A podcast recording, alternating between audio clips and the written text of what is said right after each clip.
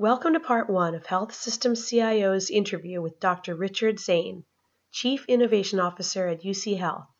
In this segment, Dr. Zane talks about his team's strong focus on leveraging digital health and intelligence to make better decisions around care. The two key questions that should be asked before moving forward with innovation, and why establishing trust is so critical when working with providers. As much as 80% of patient information is unstructured and stored outside of an EMR. Hyland Healthcare helps complete the patient record by consolidating and connecting this unstructured content to core clinical systems. With a full suite of content services and enterprise imaging solutions, Hyland gives clinicians a single view of all documents and medical images associated with the patient via the EMR, enabling more informed health decisions and improving patient outcomes. Hyland Healthcare. See your whole patient. Visit hylandhealthcare.com to learn more. I have two roles. Uh, one is I'm the Chief Innovation Officer for UC Health, and UC Health is University of Colorado Health.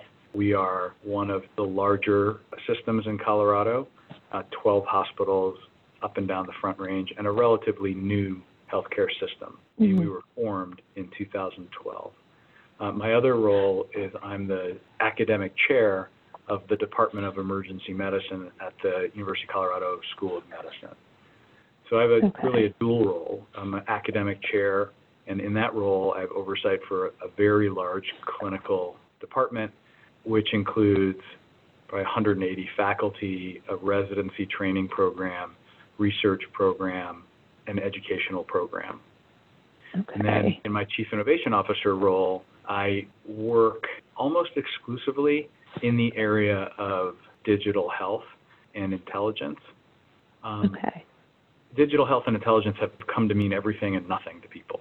I like to say that we work on intelligence sort of writ large, but what we really do is focus in a very pragmatic and ethnographic way at the front line of healthcare delivery and help providers, executives, managers make better decisions.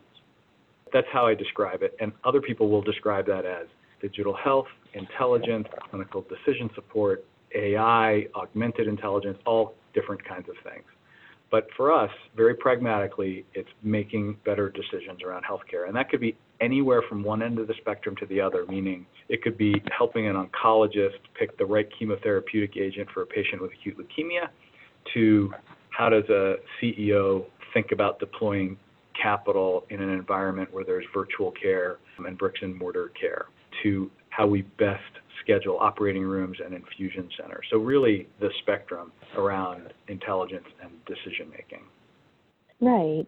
I like how you present it in that pragmatic way because I uh, don't have to tell you that when it comes to digital intelligence, there is kind of still that idea that it has to be something very specific, like a tool, but really this is about helping to make better decisions.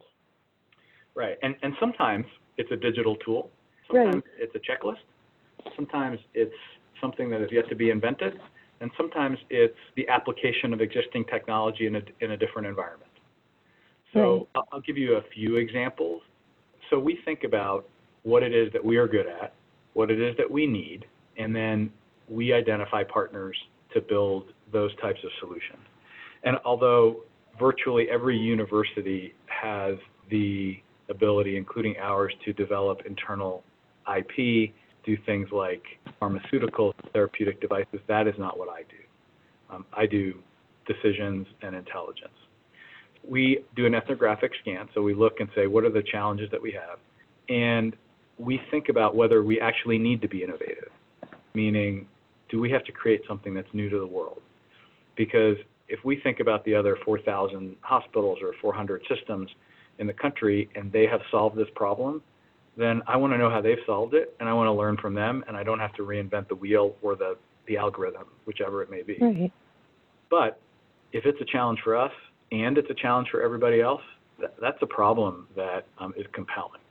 So we'll do an environmental scan. We'll look at the the ecosystem and identify two, three, sometimes more potential partners. Very often the partners will have come to us, uh, and then we think about who we can work with. And we think about what we're good at, and what we're good at is that last mile.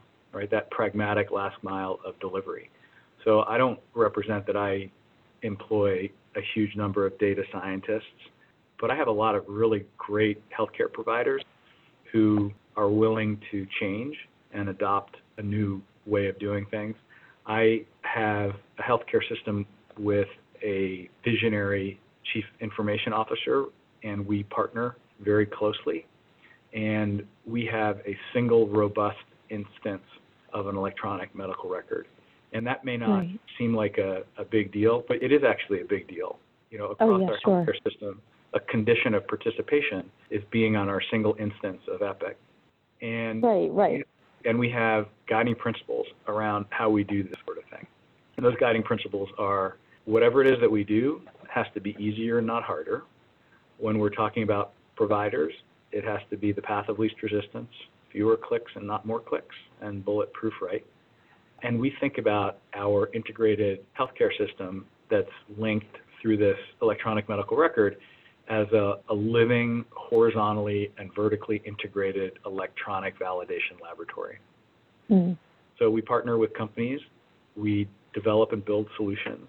I have a team of implementation engineers, physician informaticists, programmers, healthcare economists, and we think about how to deploy the technology, but very rapidly. And when I say very, it's not an understatement, it's hour to hour, day to day, iterate and validate. So that when I can go to a group of physicians and say, we believe that we have a potential solution to the problem you identified with us, they have fidelity that even if it doesn't work the first time, it is either going to work or we are going to pull it and say it didn't work. So Right. the concept of valuing clinician and provider input, rapidly iterating, rapidly validating, and having zero qualms about saying this did not work. I- I'll give a couple examples and you can just ask me more questions. So one of the, the examples we looked at was the concept of how challenging it is to order pharmacotherapy, right? Mm. writing a prescription. That should sound like basic bread and butter healthcare delivery, but the reality is that one third or almost one third of all prescriptions written are never picked up at the pharmacy. Oh, wow. There are a lot of reasons for that, but the most common reason and the majority of them that aren't picked up is because the patient actually can't afford that medication Mm. or it's not covered by their insurance company, or it's not on their formulary. In addition to making sure that we pick the right drug for the right patient. So we partnered with a company uh, probably three years ago, based here in Colorado, to see if we can answer that question. So we built a solution that is now actually embedded in the native Epic environment. It was an add-on, and then it became so useful to clinicians, and Epic recognized that it was such an important solution that we scaled it across our healthcare system. Then we worked with Epic. Now it's scaled across 50 other systems, and now it's in Cerner as well. And Oh, what it really does is when a clinician writes a prescription, this tool does a real-time check to make sure that it's the right drug and it's covered by the patient's insurance company. So we went from a no-fill rate of, you know, somewhere in the 20 to 30 percent to almost never no-fill. Oh, so Oh, that wow. in real time, if I'm taking care of you Yeah. and I'm writing you a prescription for a condition for heart failure, if I want you to be on a medication that may be marginally better than another medication and I pick it, but it's going to cost you $50,000 out of pocket, you and I can have a conversation about, hey, look, this medicine is probably a little better for whatever reason, more convenient, et cetera, but your insurance only covers X amount, but I can give you this medication and your insurance covers all of it because it also yeah. surfaces alternatives. Right. That's something that on the surface kind of seems like a simple concept, but clearly was not. And that's really interesting to me. So I would imagine that you were able to see results pretty quickly. very quickly. We would see Mhm. things like, do doctors use it? Do they opt out of it? Is it so user friendly, which it is now, that they don't even know they're using it? One of our guiding principles is that we will never ask a provider to leave their clinical workflow. So it appears to them as though it's in Epic. It Mm. is now, but Right. even when we started, it appeared as though it was an Epic. It was really on a bunch of Amazon servers in New Jersey, but to the clinician, they couldn't know if it was an Epic or not. So we could measure right away. People are using it, Yeah. not using it. People start to use it, don't use it. And then we'd go to the bedside with clinicians and say, how did it work? How did it not work? How can we make it better? And now it's scale. So when we build these solutions, we don't think, you know, everybody's like UC Health. We think if it's a problem for us and no one solved it, it's a problem for everybody, but we have to build this thing for customers two through 2000, not just for us. And that's how we function, and I think that's why we've been successful. Right. And the fact that, as, as you mentioned, it's in place in other health systems and even um, in Cerner really shows that this was a, a big need that needed to be uh, addressed. Yeah. Mm. So that's one example. Um, I have a bunch. Mm-hmm. Um, I can switch into you know more operational things like scheduling infusion centers and operating rooms. So we worked with a company, and we also make investments in these companies too. So we have the ability to make investments so that we have a lot of skin in the game and we could participate in the value creation. The first company is called RX Review, RX R E V U. Um, this okay. company is called LeanTaaS, uh, and this is really again intelligence, but intelligence in how you run an organization. So bringing in process improvement, bringing in AI, and helping make better decisions. And we started with infusion centers. And it, it may seem like pretty simplistic, but when you have a patient that needs an infusion, the doctors really care about the patient getting the right infusion. Patients care about being comfortable doing it in a place that's convenient for them and in a timely manner, meaning if they show up at 9 o'clock, it starts at 9, not shows up at 9 and it's a two hour delay. So using this technology, we were able essentially to smooth scheduling of infusion centers across a large base, improve efficiency by well over 30%, and actually avoid having to build a new building and hire more people. And then we did the same thing with operating rooms the reason why infusion centers were a great first step is from a cultural change management perspective. It didn't require providers to act differently and it didn't require patients to act differently. And then we went after operating rooms because operating rooms are one of the single most expensive resources in healthcare. And if we can make that smoother and more efficient, then there's a lot of bang for the buck. And that's where we're in the middle now. And the preliminary results are pretty impressive, but they're preliminary.